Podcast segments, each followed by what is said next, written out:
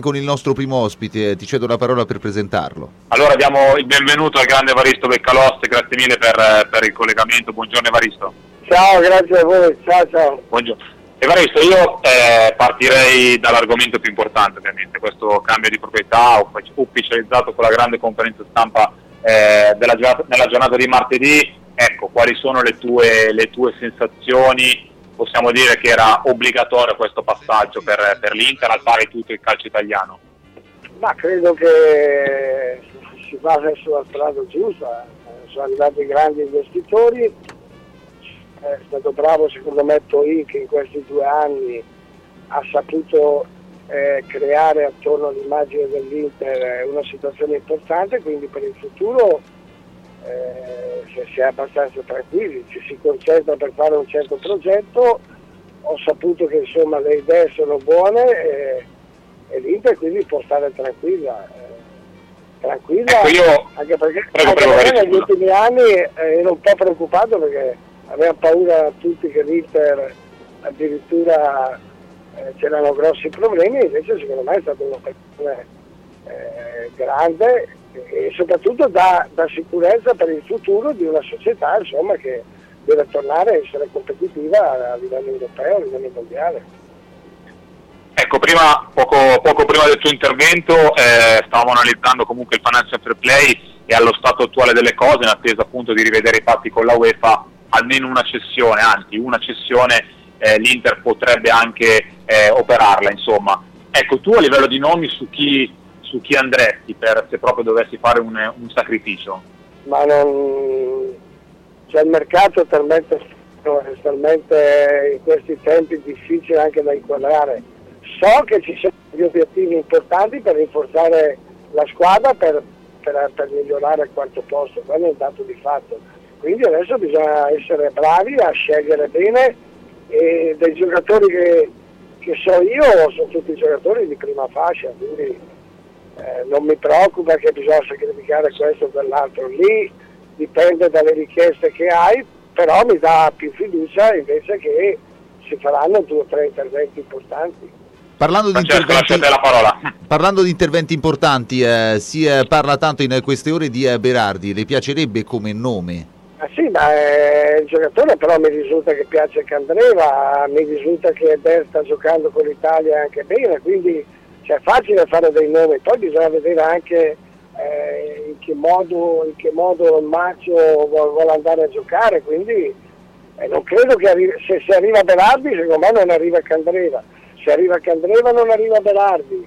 Quale sarebbe quindi, meglio per l'idea tattica, Candreva o Berardi? Perché sono comunque giocatori diversi. Testa, cioè, non faccio l'allenatore io, cioè, eh, io osservo e cerco di essere logico eh, sentendo, informandomi, vedendo, quindi secondo me eh, quando dico se l'Inter prende Candreva, Berardi e ha in casa Eder, secondo me troppa perché poi hai Perisic che, sta, che è andato bene nella seconda parte del campionato, quindi è un altro giocatore che è un top player, c'è bisogno andare piano, se no eh, portiamo a casa tutti uno sopra l'altro. Vai Evaristo, io voglio andare ancora su, su un singolo perché diciamo eh, nelle ultime settimane un po' constatando il termometro del tifoso nero-azzurro eh, c'erano molti dubbi su questo giocatore, mi riferisco a Ia Touré. Ecco, eh, qual è la tua opinione? Touré sì o Touré no? Eh, vabbè dai mi concentro. Quando è andato via Pirlo dal Milan, come era andato via? Esatto, eh? sì, era, era, un buon giocatore, comunque doveva dimostrare. No, era, allora se voleva giocare, eh, aveva fatto giocare Van Bommel davanti alla difesa, perché si pensava che Pirlo non fosse più... Ah, pardon, dal Milan, scusami, Verito, fosse dietro. Non si pensava. Quindi io credo che Yaya Touré, tra l'altro lo conosco bene, l'ho visto, magari non ha fatto una... però sono giocatori che eh, sono troppo importanti nella qualità, nella personalità, nel carisma, e sono giocatori che eh, secondo me se io avessi la possibilità lo, lo, lo piglierei subito perché, eh, perché, perché, a volte si dà troppo per scontato e, l'esempio è di Pirlo che poi ha fatto tre anni alla Juve che sembrava un giocatore che non potesse più dare niente ha fatto tre anni da, da giocatore più forte al mondo. Quindi andiamo piano l'importante è che si possa prendere. Questo è come ragiono io. Ma il valore del giocatore non si discute, in mezzo al campo, la stessa, roba, la stessa roba anche quando avevamo preso Vieira, è lento, è della Juve, di qua, però eh, il carisma, la personalità, magari hai dei giovani vicino, ti aiutano a far crescere i giovani perché si assumono le responsabilità loro, quindi sono tante le cose da valutare. E Evaristo, sì. su, su, Mancini so che tu ormai sei, sei, un, suo, sei un, suo, stimatore, sei un suo difensore, eh, si spera no, a questo punto non... possa arrivare un rinnovo di contratto, secondo te è la strada giusta? Ma io cerco di, di, di, di valutare il lavoro di, una persona, poi si può essere simpatizzanti, si può essere amici, però eh, già il fatto di Mancini che eh, ti faccio un'osservazione, l'anno scorso il giro d'andata tutti a fare i fenomeni, eh, che bravo, sta gestendo bene la squadra, tutte le domeniche cambia i giocatori, li tiene sul, sulla corda, eh, giro di ritorno hai tre partite, eh, però anche l'allenatore cambia formazione ogni domenica cioè, credo che bisogna tornare a essere un po' più equilibrati nelle valutazioni. Secondo me arrivando quarto l'anno scorso ha fatto un buonissimo lavoro perché tutto il mondo sapeva che Juve, Roma e Napoli erano le più forti. Quindi eh, bisogna essere un po' più equilibrati. Poi può piacere o non piacere, può piacere un altro credo calcistico, ma quello ci sta.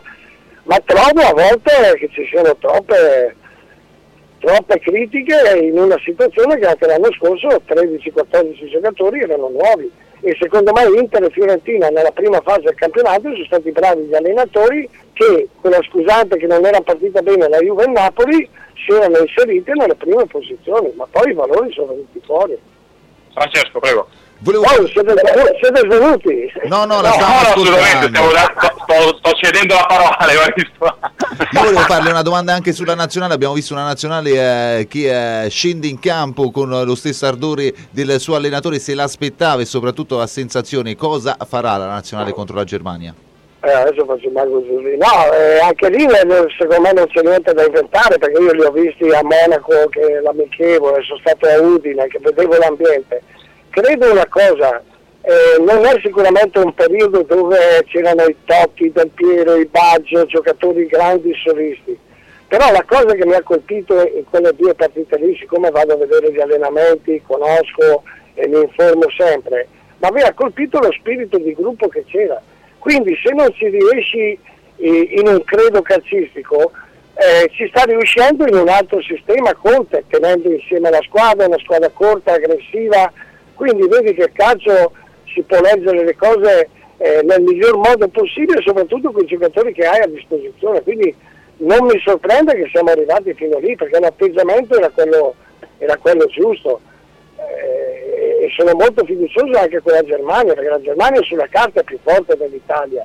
Però questo spirito di gruppo, questo cuore che hanno, questa questa preparazione meticolosa che ci mette Conte giornalmente a me mi ha colpito e quindi sono fiducioso. Francesco, l'ultima a te. Evaristo, come, come sì. possiamo lasciarci? Quale sarà l'obiettivo dell'Inter per la prossima stagione? Terzo posto e poi vediamo. Eh, io ci metterei la firma arrivare a tornare in Champions League perché ti ripeto, 7-8 giocatori eh, sono stati individuati che saranno la colonna portante di questa squadra e poi ci sono i 3-4 inserimenti. Poi nel calcio, ti ripeto, eh, Juve, Napoli e Roma hanno un percorso da parecchi anni e, e lavorano su qualche inserimento.